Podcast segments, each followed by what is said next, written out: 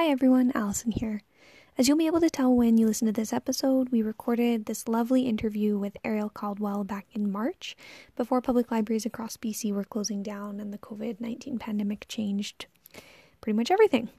So, since then, Ariel's role has changed significantly, but nonetheless, we really loved this conversation and wanted to share it with you as a reminder of different times and food for thought for times ahead. Take care and enjoy.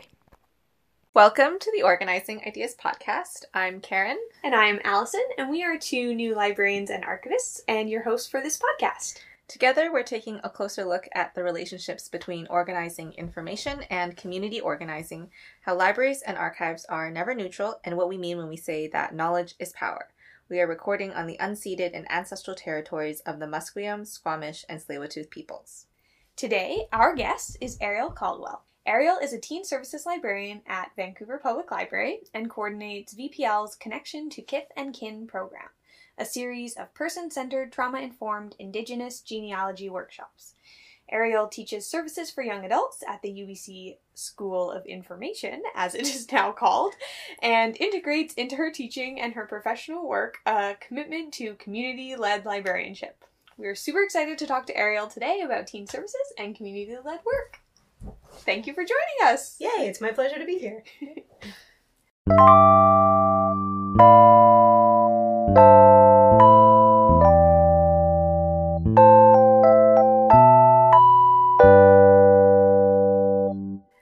So, anything you want to add an introduction or anything else you'd like listeners to know? Yes. Um, I should perhaps mention that I grew up on the traditional territory of the Snoqualmie people in the US, outside of what is now Seattle. And I moved from that area up towards Bellingham, and I lived in Bellingham uh, for nine years before I moved here. And that may turn up later in the story. Mm. Okay, teaser. Can you tell us a bit about how you got into this field and also like this area of interest where you work and how and why did you decide to pursue the kind of work that you do? I think that's tied in with one of your questions that comes in just a 2nd Mhm. Um, Do you want me to just ask the yeah, other? let's just skip Okay. to the. Sure. Okay. So I know that before you became a librarian, you worked in an alternative school, and we recently interviewed a teacher librarian for the podcast named Elaine Sue, whose background was also in alternative education, which was also a big influencer of me for why I became a librarian. I'm really curious if you could speak a bit about how that work might have affected your decision to become a librarian and how you've drawn that experience in your work that you do now. I actually taught in two different alternative high schools in the States without a teaching degree and starting when I was 19. So, part of what came along with that is working with young people as a young person and also looking at the different ways power works. And I think that working in, al- in an alternative school did inform my librarianship because I'd tried the teacher thing, but not in a way where I had traditional teacher power. Mm-hmm. So just because I said it's time to sit down didn't mean that anyone was going to sit down. So I needed to work in this collaborative way. And I knew that I le- liked working with teens. I knew that I liked working with young people. I knew that I like that kind of energy, but I also didn't, after doing all that work and seeing how hard it is to be a teacher and how many hours and how grueling it can be. I knew that I wanted to work with young people, but I didn't necessarily want to be a teacher. This was also around the time when, because I'd lived abroad, I'd lived in Chile for a while, I knew that I wanted to live outside the US, and I was kind of looking for a way to make that jump. I was working in corporate America for a little while after teaching, which was not my gig. Um, gave it a try, not my thing. Uh, and I was looking for a way to change career and change location. And I knew that I wanted to move to Canada. So, with that in mind, it was really, in some ways, a natural fit. I was working part time in a library, in the Bellingham Library for a while, as a clerk. And I knew that working in a library was something that I would want to do. So, I applied to what was then called SLAIS. and um, Richard Hopkins interviewed me at the chapters at Granville and Broadway, like the weekend before Christmas. Did they interview everybody? To I get didn't get library school? interviewed. He interviewed me, like, Whoa. and I am That's so scary. I had no idea what a like what a personal commitment it was to meet someone at chapters at Granville and Broadway the weekend before Christmas. so I am eternally grateful to Richard Hopkins for doing that. And I applied and I got into school and that's how I moved to Canada for one. But two, that was also that experience in the States of teaching, working with young people, knowing that I wanted to work with them but not necessarily knowing how that kind of opened into librarianship. And the other thing is that I'd done a lot of different things before I became a librarian. I didn't think, like, I did my undergrad, it's in Spanish with a focus on Spanish lit. Like, my other language is Spanish, which, so in that way, I didn't necessarily have a straight ahead career path. What are you going to do with that? So, becoming a librarian is one of the few jobs where it actually really pays to know a little bit about a lot of things. I was a volunteer firefighter, I taught, I worked in a bagel deli, I worked on an organic vegetable farm, corporate America. So I'd done a bunch of different things, and librarianship pulled it together in a way. So that's the story of how I came and sort of why. Mm-hmm. I think the other thing about alternative school in particular is that alternative school has a lot to do with following the train of your ideas Mhm. and being excited about what you're interested in and your curiosity. And I think alternative education tries to bring that to the fore, right? Like by allowing young people to be who they are and be excited about what they're excited about. As a teacher, it's like, okay, how do I support that? Um, and librarianship is the same way. So, yeah. Cool. Wow.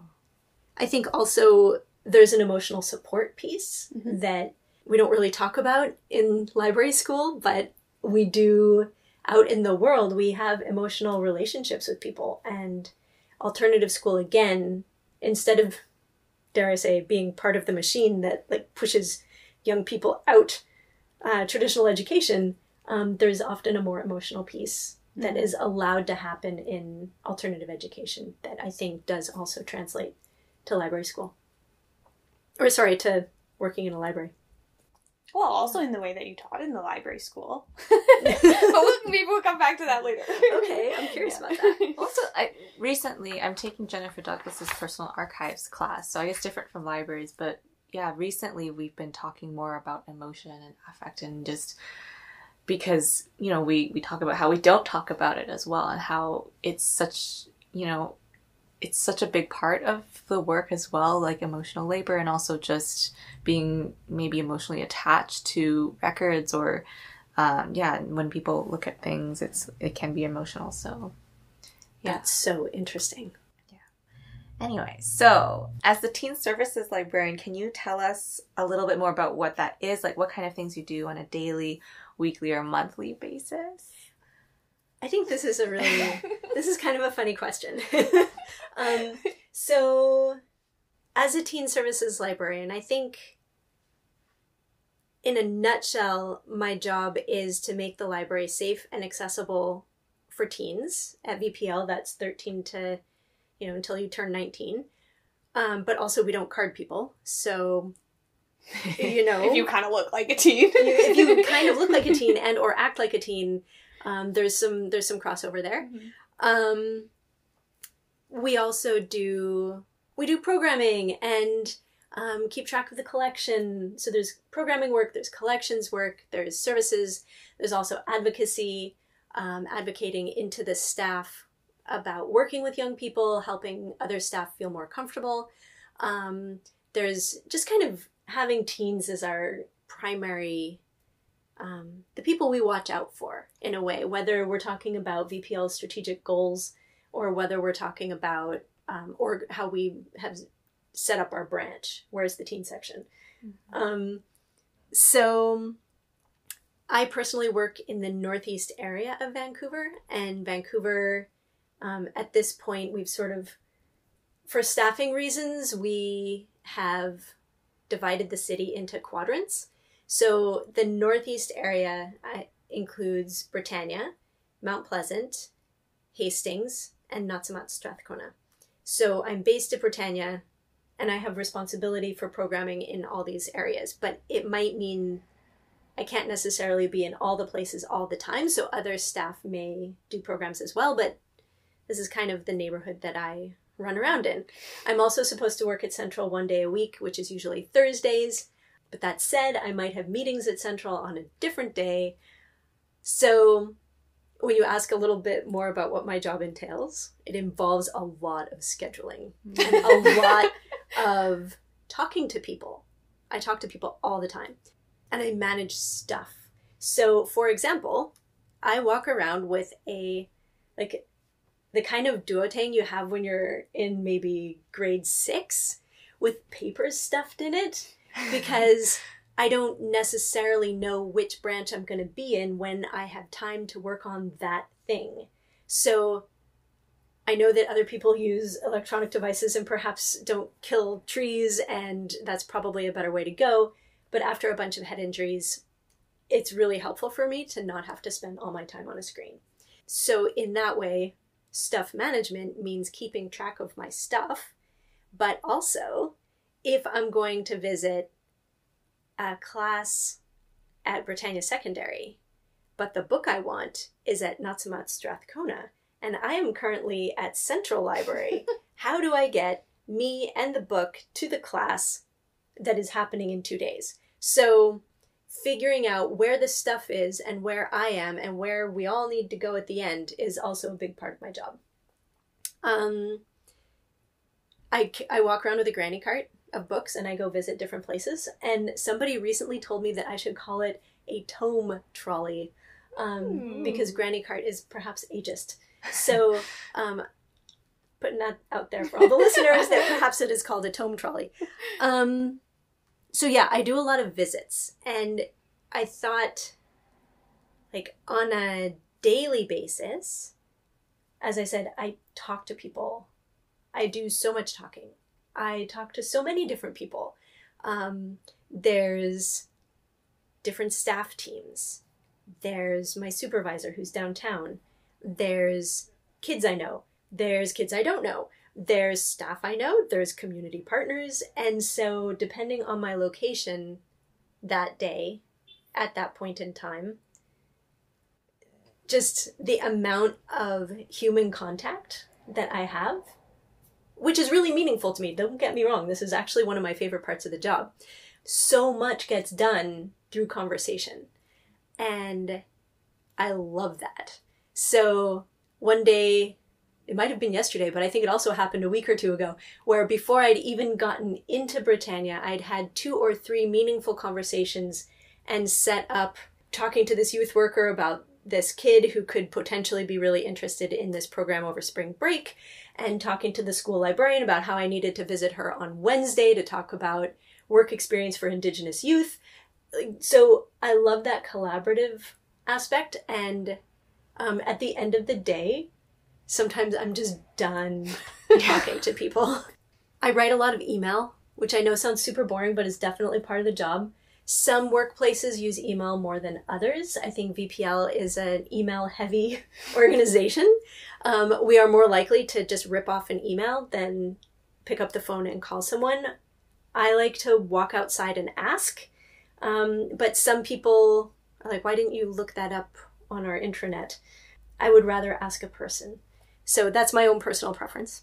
But I do write a lot of email and I plan things. So whether that's programs or meetings, writing agendas for things. But again, refer to point one. I plan things with other people. So it's super collaborative. Um, I think as a teen services person, and maybe this is true in other uh, library, in other library systems as well, there's a lot of service providers who work with youth. I think so that talking to people part i would hope would be true in other places as well um, and then that makes me think about some of the really small towns that um, I've heard about, and maybe there aren't a lot of other teen serving organizations in town. And if that's the case, um, I would be really curious to know from listeners who is it that they talk to. Um, and maybe it's colleagues who work in another system. Like, who are the allies because we are a net for young people. So how who are the other people who are in that net? Also, I document things, which is not my favorite part. Uh, spreadsheets and reports and um, filling out forms. I'm supposed to update five calendars every time I do a thing or make a plan. So I have my personal calendar, I have my Outlook calendar, I have the branch calendar, I have the teen services calendar, and I've for oh, and then the paper, no wait, yeah, the paper calendar that's in the branch. Um, so I do my best, but Frank, I love your face. like, isn't there one? we are both blinking with our mouths open, more or less. this is not my favorite part of the job. And so another part of that is how much so I, I kind of call that bureaucracy, but I have to remember, let's say I update two of those calendars and then I get interrupted and then I can't remember whether I so then I have to go check those calendars and see whether I did it. But then let's say then my community partner gets back to me and says actually not Friday, let's do it next Tuesday, then I have to go back and go through those calendars again to make that change. Um, Brutal. Theoretically, that's what I do. um, some things I, I go to visit the Pathways to Education program um, every two weeks, and that's at uh, it's a community partner program. Pathways to Education serves uh, youth in the V6A postal code. So, youth who live in the V6A or who are associated with the V6A, like maybe they go to Raycam, Mhm. um, the community center called Raycam. Uh, they get tutoring support. They get, if they attend their tutoring, um, they can earn grocery cards or bus passes. Their families get support. And the whole idea is that Pathways stays with those young people. They've got youth workers that help them and their families. Um, and they stay with those young people until they graduate grade 12. And last year was the first year that we had young people graduate. Oh, cool. So it was so lovely to be able to yell when they were crossing the stage. Um, and so I go every two weeks and I bring a batch of books to both tutoring sites. Um, so that's like a small curated collection based on what I hear from the youth workers. Like it's Black History Month, or um, I'm hearing the kids talk about consent or poetry. They have to do poetry competitions, poetry and voice. Um, how do you deal with disappointment? all kinds of different things. Like this kind of reading level they're doing science projects but they don't want to talk about it. Could you bring us some books? Um, so i bring those over and every two weeks i switch it out. Um, and then you asked about monthly. So there's other visits that i do monthly like go to broadway youth resource center um, we have a teen advisory group at the britannia branch my colleagues have more teen advisory groups than i do um, demographically speaking, we have found that in our neighborhood, like it's um, hard to bring people out. So I go out to my partners' programs perhaps more than my colleagues might. Um, we go to schools, that's not necessarily monthly. That one for me is like whenever. Mhm. I got asked to be a guest judge for the poetry and voice competition Wow. at Britannia. Congratulations. Uh, Thank you. um, being a guest judge was awesome. I got to sit in an auditorium and listen to teens recite poetry for two hours. Maybe it was two and a Whoa. They had to memorize it and then recite. And these were the kids who had won their classroom competitions. So they were good. So they were good. Yeah. And I was a performance judge, so I had very Wow. specific criteria that I was supposed to mark for. Um, and then the next day, I got to go back and judge the the junior winner and the senior winner went head to head. Whoa. Um, that was really hard. They were so good. So sometimes I get surprise invites like that. I was asked to be a book in the Britannia Secondary's Human Library oh. talking about being a librarian with a head injury. I think the title for my book was The Year I Faked It because I really struggled to read after I hit my head. Yeah, that was an interesting experience. So, and then there's a few things that we do seasonally, like train teens to become reading buddies. I couldn't really think of other examples, but there's other stuff that we do. Teen seasonally. Summer Reading Club. Teen Summer Reading Club. That's like we're this year for the first time we're doing a retreat, all the teen librarians together. And we're going to work together to put Teen Summer Challenge together. I think in the past it's really fallen on some very specific people's shoulders, and they've done a knockout job. Um, and so we're looking to spread that around a little bit more this year, and I think that's fair. Yeah. But yeah, Teen Summer Challenge has only gotten cooler and cooler, I have to say. Wow. So- the reason I asked you this question in this weird way is uh I don't think I've said this yet, but I took Ariel's class uh, at SLAIS when I was a student, and I was kind of amazed by the vast variety of things that you do. And like some things that I wouldn't have thought you spend so much time on, you spend a lot of time on, like updating five calendars. and other things that I might think that you would spend a lot of time on, like programming, actually in your neighborhood isn't such a priority. So I think it's really interesting to kind of like hear how that all shakes out for different people in Yeah. different contexts. And that's a really good point, is because it shakes out differently for different people, perhaps uh, based on community need and also the systemic support. So, um, and also our individual strengths. So the other thing is that I've been doing this since 2013, like in this job. Mm-hmm. But like I said, I'd already worked in an alternative school.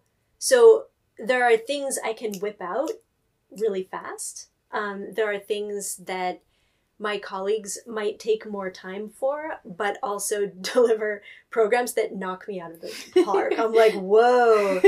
I, I, you know, I would have done X, Y, and Z. And this person has also added A, B, and C. Oh, yeah. Like, well done. So I think that really speaks to different people's strengths. Mhm. And I think, oh, I forgot what I was going to say about that. Yeah, different people's strengths, different neighborhoods need different things, Mm-hmm. and expectations of what we think we're going to put into it. I guess the part about being in the job for five years is that some things I know I can do quickly or even gloss over, Yeah. and other things I'm really interested in digging into. Mm-hmm. Cool. Thank you. Wow. Yeah. My That's pleasure. so much stuff.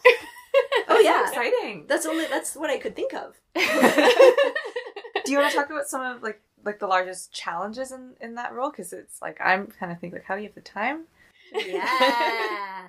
Well, actually, that was my first thought about challenges. Um, my first challenge is the boundary of space and time, in the sense also saying no, Mm. right? That learning to manage my time and prioritize. And it's really tricky because there's a lot of interruption as well.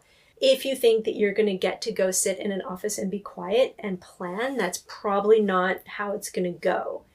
So, uh, remembering details is really tricky. That's another challenge. I need to remember what I've said to what person. So when I'm outside Britannia and somebody says, hey, can, you know, I've got a kid who's interested in coding, and I say, we have a spring break program for that, I have to remember to send that person the poster, which I know is like a small detail. But if you haven't walked in the door yet, and you're having these conversations, how many of them happen over the course of a day? Um, so I keep a really, like, I keep a fairly minute to do list. Um, one of my fears is that not only will I forget to do what I said I would do, I'm also really worried about not going to the right place. There have been times, especially when I'm stressed out, when I'm on a bus and I'm, I think to myself, where am I supposed to get off? Um, where am I going? Um, and I write it all down, and that's why I have a paper calendar. Um, so I also have to remember what I need to say to people. Like, I might say to you, hey, coding poster, I will send it. But then in the back of my mind, I'm thinking, okay, I need to tell Karen this and Jody this and Desiree that. And so there's that, there's a lot of that going on. For me, it's important to be available when people want to talk. So then when do I get the form filling out done? That's a challenge with time and prioritization. Staying late, not staying late, prioritizing what I do, prioritizing the person who's in front of me. I think also a challenge is being one teen librarian for a number of branches. And I would like to shout out to my colleague Jean, who I think has 11 branches. Like she's Whoa! she takes care of the whole west side, excuse me, the west side of the city. So the southwest and the northwest. And it's just not humanly possible to be present in all these places. So how do we give the best service possible when we can't be in the actual location to build the relationships with the young people? Some like I met at Brit a lot, so I have a better chance there. I've been there a long time. I was there while I was recovering from a head injury, so I got to spend more time there than maybe I would have.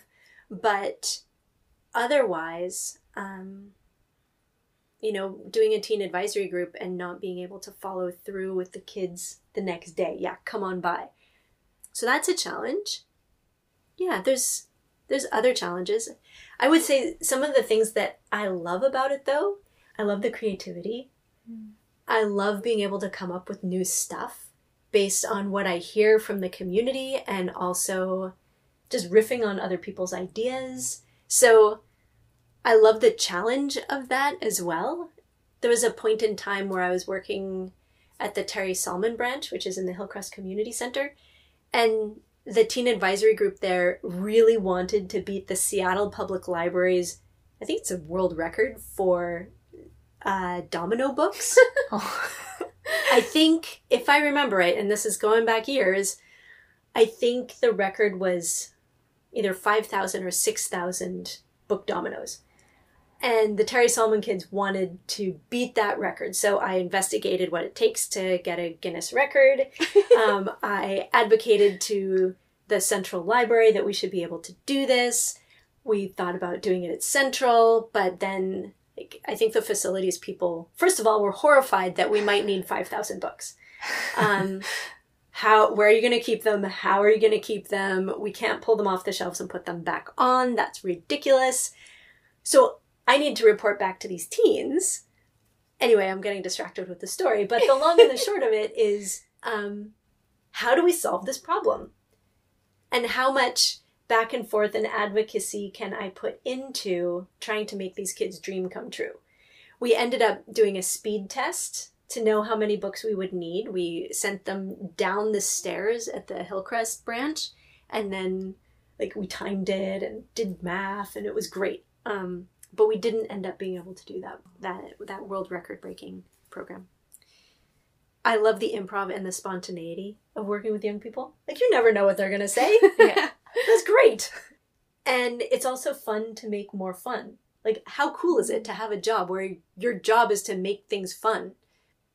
Besides the five calendars. calendars Fun for other people, maybe. Fun for other Not people. always for you. no. Um, and lastly, I think one of the things I love most about this job is the community. Um, I am so fortunate to work in this neighborhood and work with these community partners, work with these youth, work in the place I live. I'm so lucky and it fills me up so much. While you're thinking about community, do you want to talk about what community led librarianship is for you? Like you've you I think you've touched on some of the core parts that we've heard from other people, like Yeah. you know, building relationships with people, getting to understand people's needs or interests or strengths that you can like build on or respond to. Are there other parts of that that you want to talk speak about? Yeah, I think um, for me, what community led means is really listening, Mhm. listening, and then acting. So I kind of mentioned it in some of the things that I said, but the idea that I go listen, and that's part of the build, building relationships part. Mm-hmm. I think there might be a perception that people need to be outgoing to be community librarians because you need to talk to strangers. And yeah, you need to talk to strangers, but you don't have to be like the cheery face that's like, hi, you know, you don't have to do that. You can sidle up next to people and just be your quiet self and listen and have conversation, but you don't have to just like, jump in people's faces. So I think that listening piece is really important because at some point, um, someone will say something that there's a really natural fit to the library. And I think there's a lot of perceptions uh, in the world at large about what a library is. And maybe those are old ideas. Um, libraries have been maybe more rigid, uh, more unwelcoming. And I think that we're really doing a lot of work to be inclusive and open and change with the times, so to speak. And so, but if I try and tell somebody that, like, hey, we're different, like instantly, like, what do you think? You're both like, mm, no. um, so listening for that opening and then being able to say, well, actually, the library has a database of grants you can apply for. That's really useful to that person in that moment. Mm-hmm. But I'm not going to get there if I'm not already engaged in listening. Mm-hmm.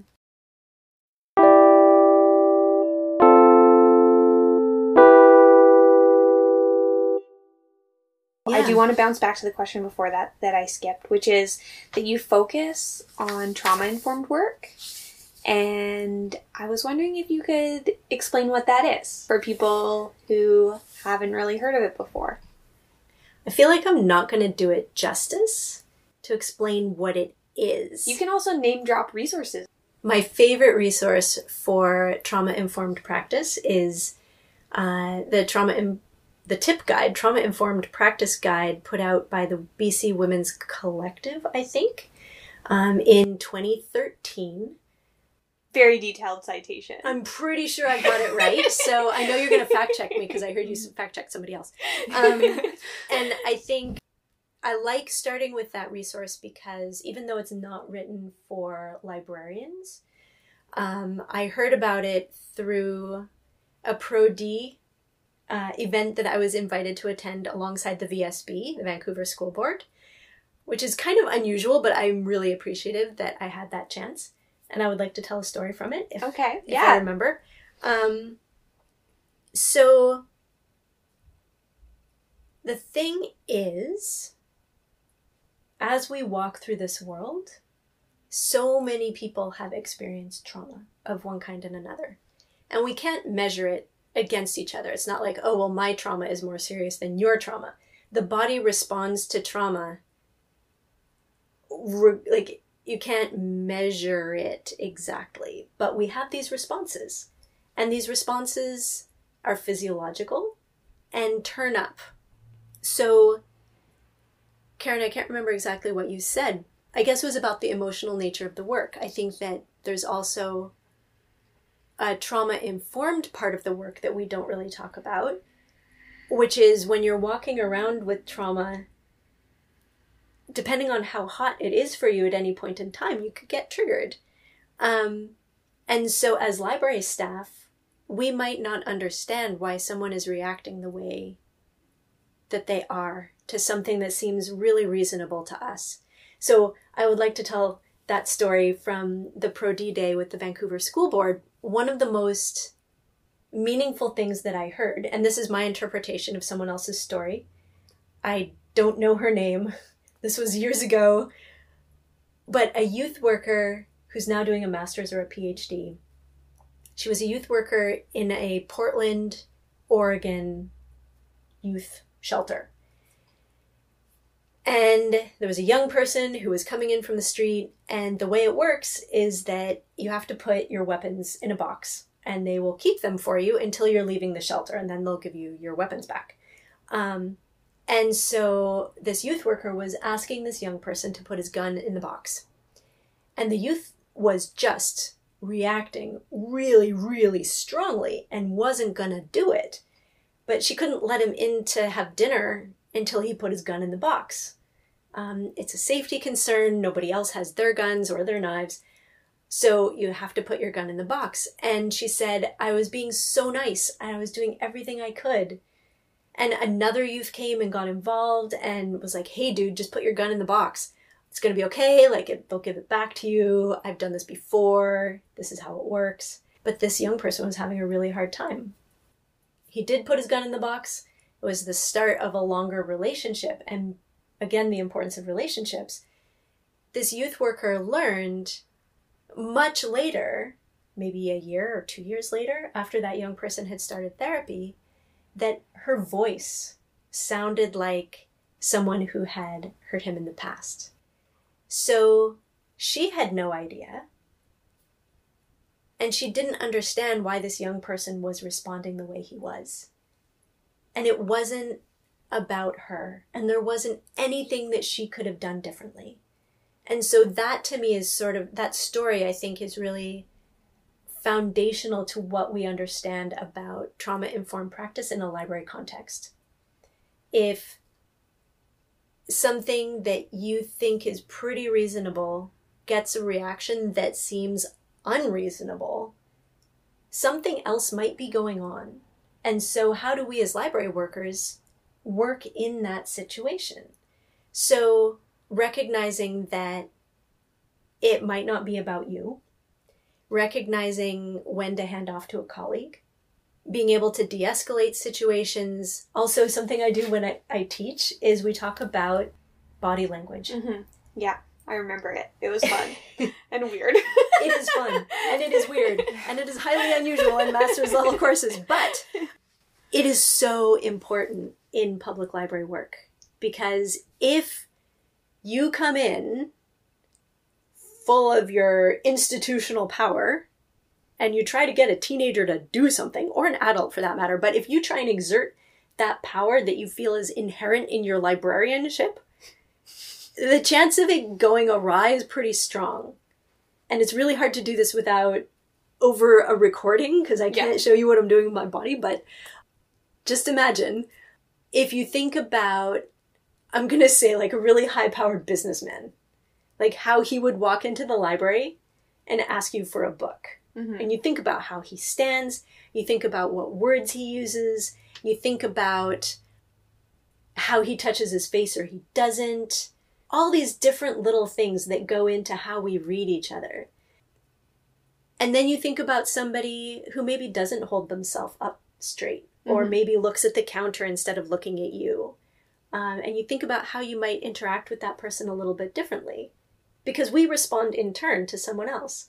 So I feel like that's fundamental to working in a public library. I also feel like I've gone down a path that is okay, but uh, you know what? The thing that it's making me think of right now is uh, sometimes when I'm working at the desk, the thing that I think makes me think of this the most often is when kids will come around the desk to talk to me because it's like so weird for them to talk over a desk and they can't really see what I'm doing yeah. and they want to lean on me or something, right? And all of a sudden, this funny structure that we've set up that has certain power dynamics of like I sit behind the desk in a mm. chair and I see the computer and you stand on the other side and ask me for things is totally disrupted because you're like okay, kid, you know, the veil is gone. yep, we I'm really just a person. And we spell it like that. yeah. And yeah, I spelled it wrong again. That's now three times, and you are better at me at spelling than me. That's okay. So tell me um, how it goes. Yeah. yeah. That is an example that I think I don't know. You could imagine it. Yeah. And, and what sure. we did in the class was practice that, right? Of practice what can you do in an interaction with somebody who might be upset or triggered or a little volatile to instead of, you know, many of the ways we approach one another could escalate it. Instead, how can you talk to somebody and use your body language to diffuse the situation yeah. a little bit? Yeah. yeah, absolutely. I loved it. It was one of the most useful things. I probably use it every day. Wow. That makes me feel so good. yeah, because it's like I think also I come off as pretty unassuming and I try and channel that in my body language. I often laugh, you know, or, you know, come up beside somebody, or, you know, shrug and make a goofy face when they ask me a thing. I'm like, I don't know. I don't know about cars. You're going to have to tell me that name like four times while I try and search this for you. And all of a sudden, they're the expert, right? Yeah. Um, and how much better that interaction goes when you've got a little bit of humor, but also you're reading the person because clearly you're not laughing at them, yes, right? and you're also not demeaning yourself to a point where they're like, oh, this person is incompetent. yeah, Like you're able to manage that line. And I think that's one of the most important things you can do, actually. People who can't modulate how they, I'm going to say how they roll, people who can't modulate how they come across, I think it's a much bigger struggle. Mhm. I can think of some people I know who only come in like the expert and they really struggle with teenagers. They struggle with other people who might perceive them as being antagonistic or bossy or just jerks um, because they can't modulate how they're perceived. So there's a So- whole lot there. with teens specifically, why is this so important? Oh, it's so important because um, teens are figuring things out. Mhm. and they're also hugely social creatures. We all are. But if you can remember how important it was to have a group or to know where you belonged at school, like where do you sit at Yeah. lunch? Even if you only sit with one other person, you know where you belong. And so teens are already watching in this very particular way. And generally, teens are going to have made an opinion about you before you even say hello. So with teens and when i'm working like basically i just this is going to sound weird but i feel like i get watched right people are deciding how i am and who i am based on who i talk to and how i hold myself so if i go into a teen space i always talk to the grown up first because generally that person and i have corresponded i don't cold call groups of young people um, i always check with their adults first so that person and I will have some kind of relationship. And then that way, based on what I, I guess, feel in collaboration with that other person, I know that people are figuring out who I am and how I am based on my body language. We also know from different studies that teens often make mistakes around facial gestures. They might read faces incorrectly, but they're also looking at more than that. Like they're looking at how you hold yourself and who you know and how you fit in their space. It's another really good reason why going out to visit is really important so that they can see how you are in their space Mhm. before you invite them into your space because they're only going to come if they trust you. Does that answer the question? It totally Yeah. does. Okay. Yeah. Yeah. Thank you.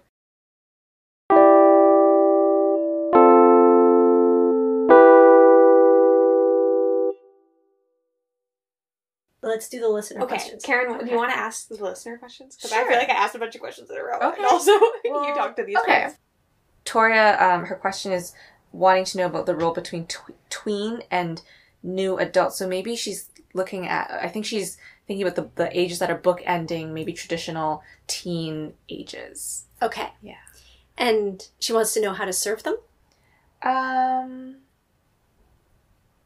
I think she just said she just wants to know about it. Okay. Yeah.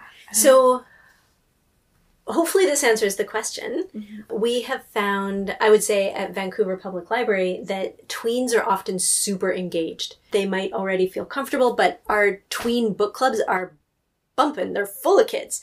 And then they become teens and we have much fewer people attending.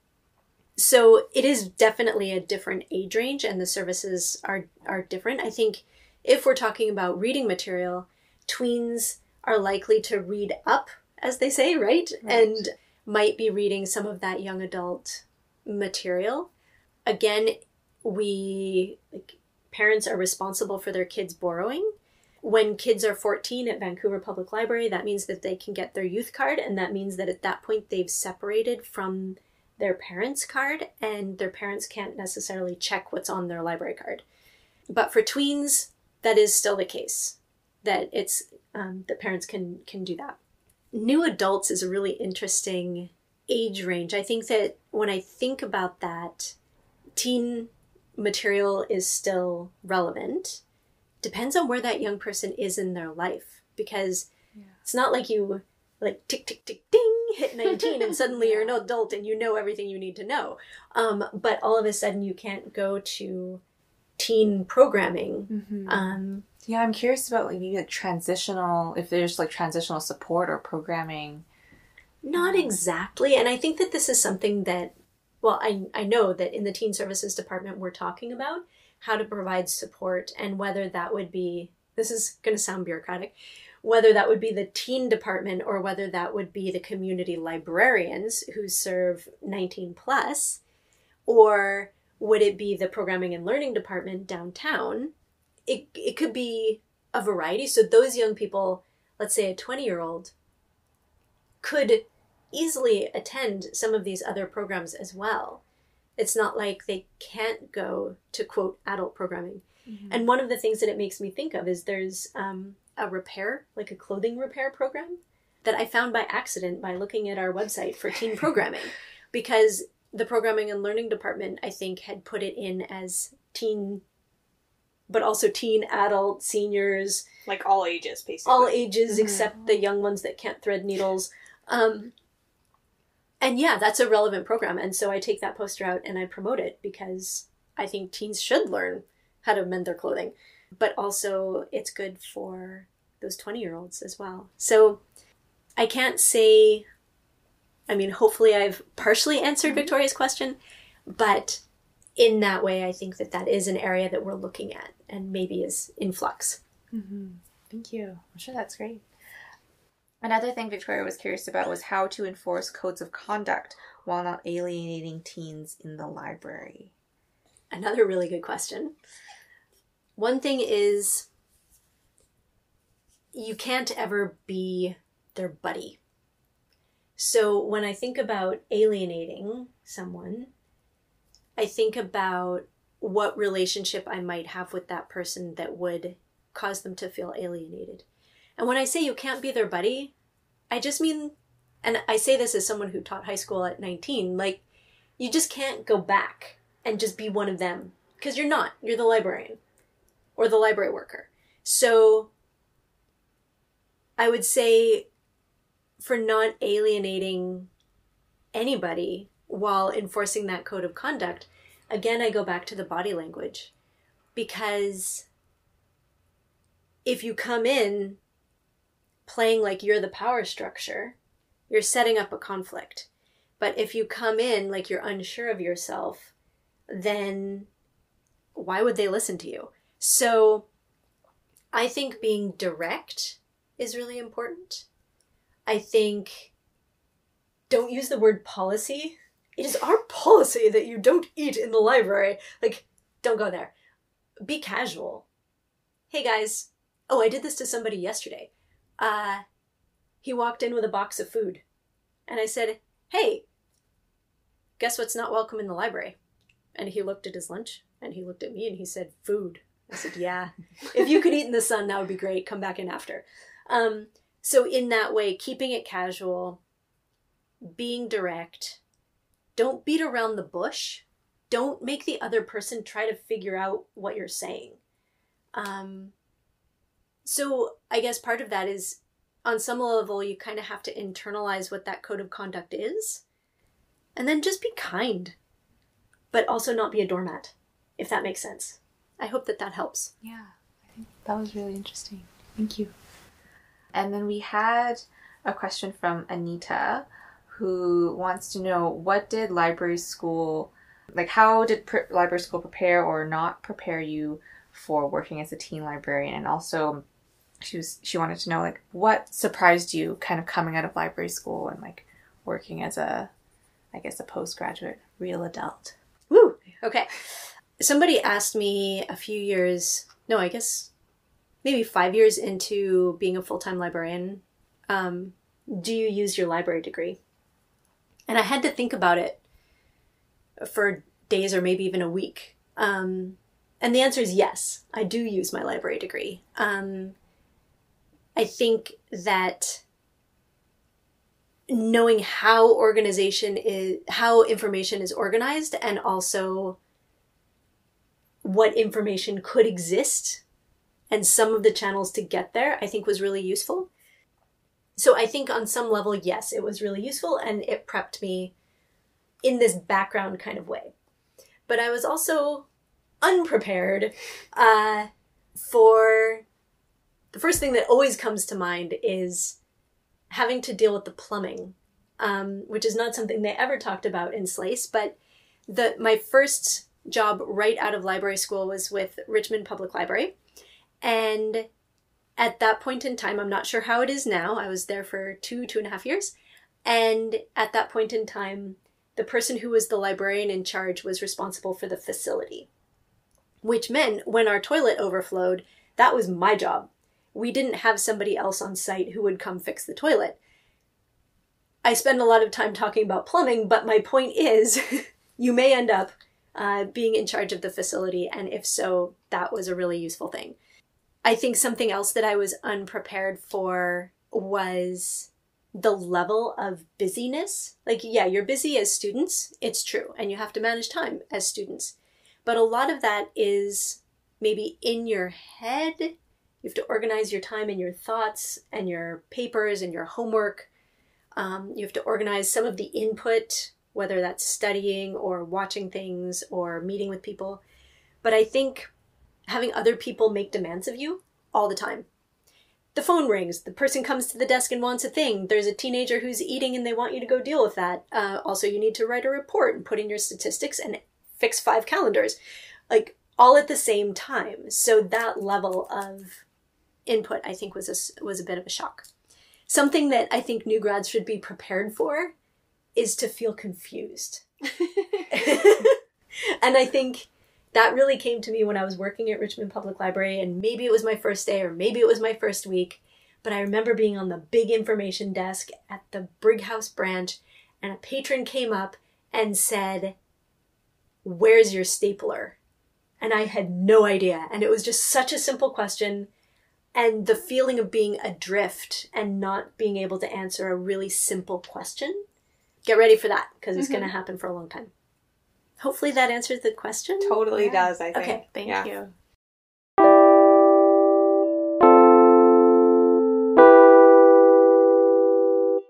You run this program called Kith and Kin. Connection. Connection to Kith, and Kin. Yep. We could talk about it for a long time because I know you've done like hour long presentations about it at conferences.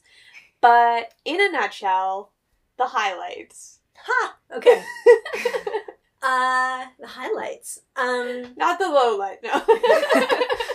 the struggle. No. Um okay. Highlights. This was something that community partners asked Vancouver Public Library and Library and Archives Canada to bring forward. And I mm-hmm. think that that's a really important piece. That was Aboriginal Life in Vancouver Enhancement Society, Northwest Indigenous Council, and Our Place, which is run out of Raycam. The Rise Leaders, which is Responsible Indigenous Strategies for Empowerment. They, I, I had worked with them for a while, and they came and, or their coordinator asked me if they could come to the branches in my neighborhood to find out information about Indigenous place names. And that's information isn't kept in the branches it's kept downtown at Central Library. So I said, We don't have it in the branches. Do you want to come for a tour of special collections? And they said, Yes. So they came down, and the special collections department knocked it out of the park, did a great job, showed them all kinds of resources, and one of them was the card catalog of photos. We have the library cards. Um, and on one of those cards, a young person found uh, that we had a photo of her grandfather's boat. And then special collections went and found the photo and she could see it. And then that turned into a conversation about what other library resources might exist that had information about their families. And I said, Would you like to have a program about that? Would you like to explore that further? And they said yes. So I had done some pilot workshops with young people, maybe three or four, and because I talked about that at some of the community meetings that I go to monthly at that point, that's when Aboriginal Life in Vancouver Enhancement Society, Northwest Indigenous Council, and our place officially proposed to the library. Like we had a meeting with managers and LAC, and we all came together at these tables um, to talk about the possibility of bringing this into the community in a neighborhood based way in a place based way where people are comfortable. And so that was really the start of it. Um, I, the library had to go think about that. Took us a little while. And to her credit, Megan Langley, who's the manager for neighborhood services, um, made space in the organ- organization for this to happen. And then in January 2019, I was given the go ahead to put this together based on the input and the connections I had with these community groups. And that's really important to mention because this involved a lot of uh, taking suggestion, talking about it with the library, going back to the community and saying, okay, like this, did we get that right? And then they say yes or no, or have you thought of this? And then I go off and I figure it out, talk to the library, get Library and Archives Canada, da da da and then back, and then over, and then back. So that's really, I think, how that started. Mm-hmm.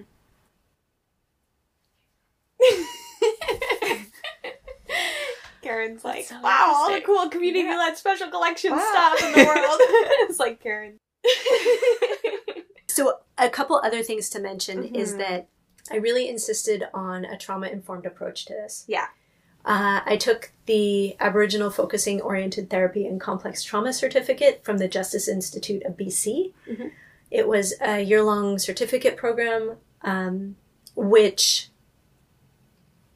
I am so grateful for that opportunity and also really informed what I bring to this program because I think we cannot talk about these documents without talking about um, trauma and genocide. Like, we have to acknowledge that when we are looking at records, as I'm sure you know, um, the things that we find in there have an emotional effect, just like you were saying earlier.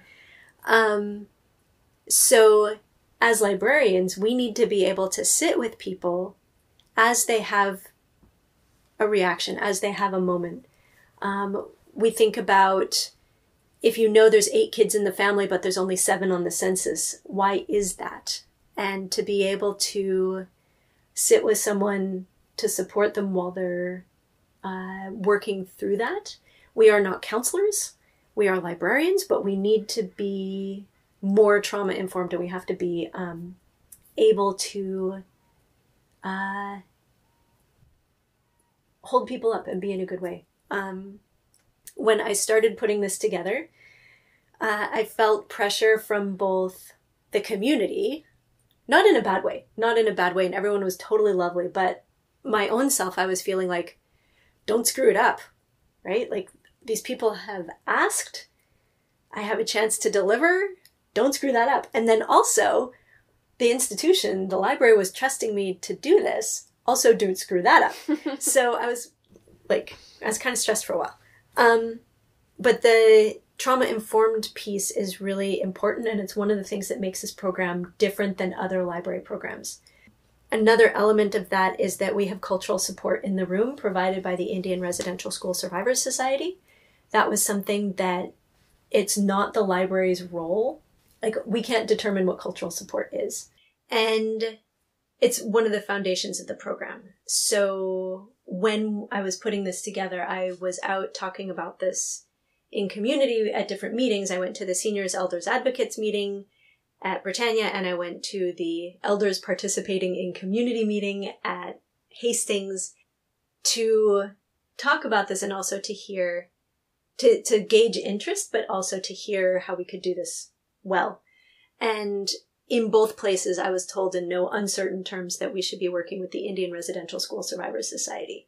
We are really fortunate that Vera Jones is a resolution health support worker with the IRSSS and also is connected with Britannia. So she's on the board and she's also a regular attendee and uh, helper, I think, at the 55 plus center as well. So she's already connected here and we're really, really, really so fortunate to work with her. And that piece is really important. So we have community request that this program came out of. We have trauma informed practice. We have cultural support. This is part of what makes this program what it is. That said, I really think that we could, like, this kind of programming can be done across Turtle Island if different organizations have those pieces in place.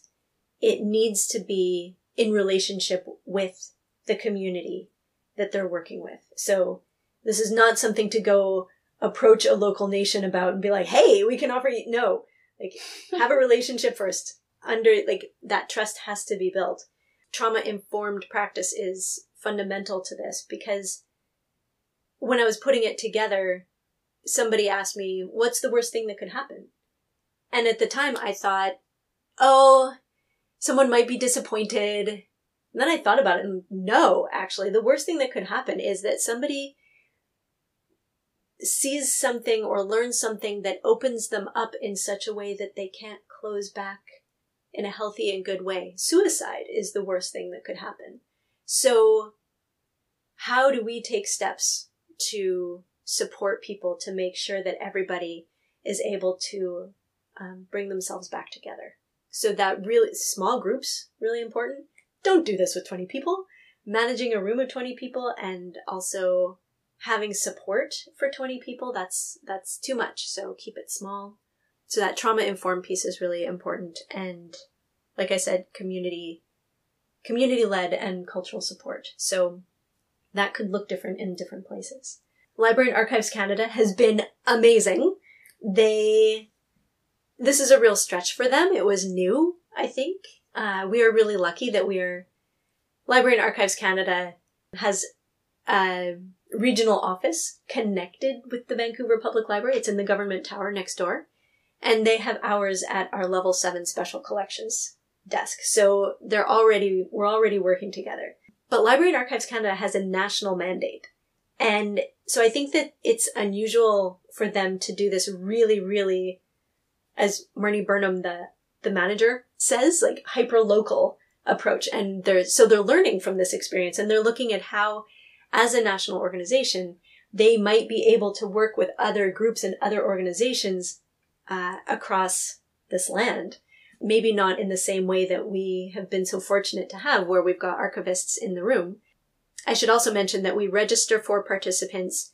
We have one archivist and two librarians and Vera from the Indian Residential School Survivors Society as a resolution health support worker in the room for this workshop. So it's not 20 people. It's pretty staff intensive and that's been a challenge because we have to advocate in this world that likes stats and statistics as a measure of worth. We have to be able to advocate for the worth of this program with really low numbers. So that is ongoing. I could talk about this forever. I know you could. Well, let me ask you one other question about it, Okay. and not not in a, not in a bad way that I know you No, can. no, no, yeah. in that it's very interesting. But um, this program came out of a request from a team. and now, from what I understand, you're providing support for people to access it that are like all different ages. So that's really cool because VPL, the library where I work, actually every public library that I've worked at has these very defined children's team, teen team, adult team, and never the three shall, rarely the three shall collaborate, let's say. Sometimes, but not that often. So, what was it like to do this intergenerational programming? And do you think that is a thing libraries could do more of, should do more of? What would it take for that? So I think that, just as you said, libraries tend to be really delineated about their staff and who serves whom. But while libraries do that, our community partners don't necessarily. And I think that that is another element of working with community and being responsive. So there are some examples at Vancouver Public Library of like reading buddies that have teens and little people together, or um, we had what did we call it? Um, taste teens and seniors tech experience or something like that. Um, and that was it seniors and teens working together with devices. But you're right, there's way more room for that. And I think when we work in this community based way, I think of Raycam as a really good example of that. They um, bring people together in a really cool way. So they they have a program. I think it's on Thursdays. I think it's called Brighter Family Futures. It's been a while since I visited, but there's little kids and there's older kids and there's grown-ups and everybody comes together to to eat and then there might be a workshop for the older grown up type people. I think that we can have collaboration between those departments. I think that's really important.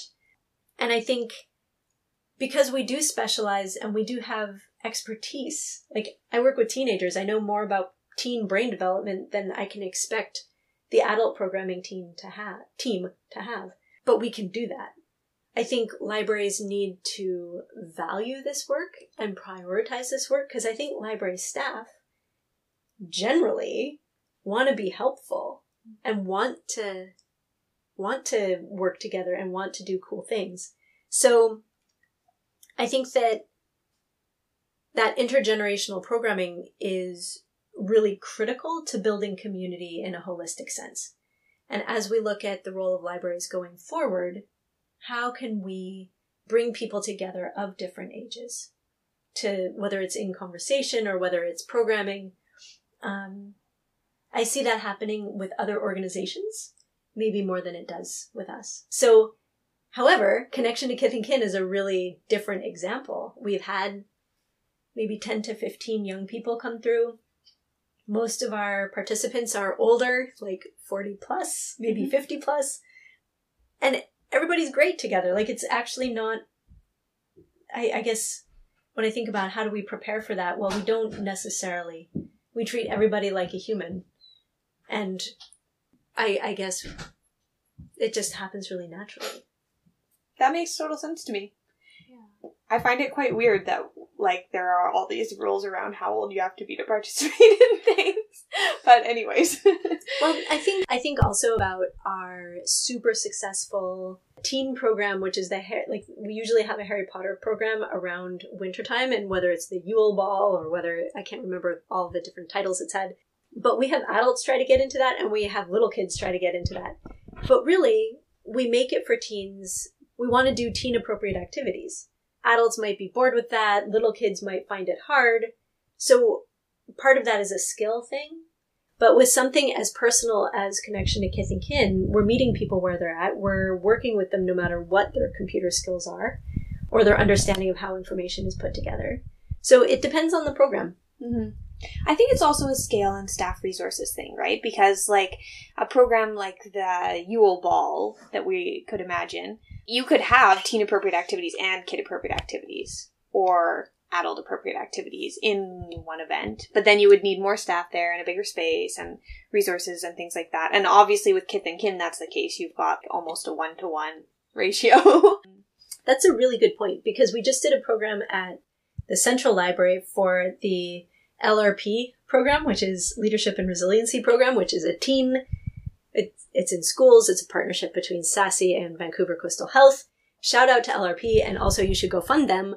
Um, the they have a, a family night, um, and so we had that at the main library after hours. Central Library, little kids, like babies in arms, parents, kids, and we did have a bunch of staff, and it worked really well. mm-hmm. So we hadn't really done something like that before.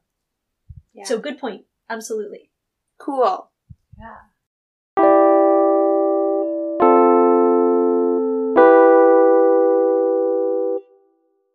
So, in closing, is there something that you wish more folks, whether they're librarians, archivists, or general community members, knew more about teen services, community led work, or trauma informed librarianship, or anything else that you do?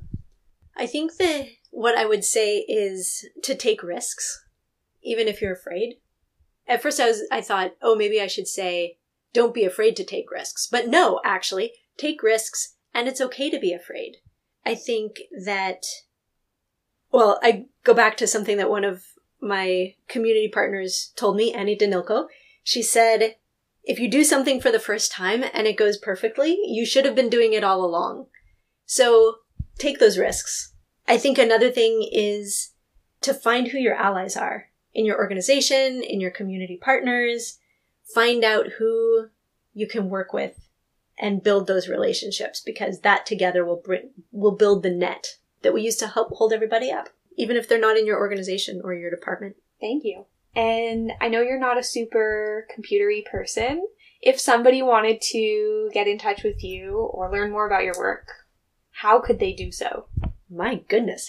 Um, I would say email me at my VPL address, which is A R I E L dot C A L D W E L L at vpl dot ca, And I don't know, you could mail me a letter.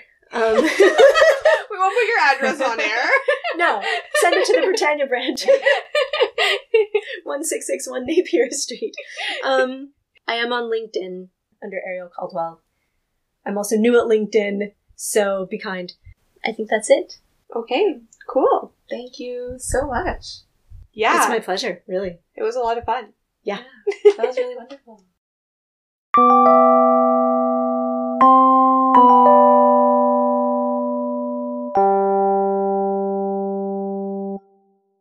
We can be found on Twitter at organizingpod. That's organizing with a Z and on an S. Our email is organizingideaspod at gmail.com. And our website is organizingideaspod.wordpress.com, where you can find links to things that we've mentioned, as well as transcripts to the episodes.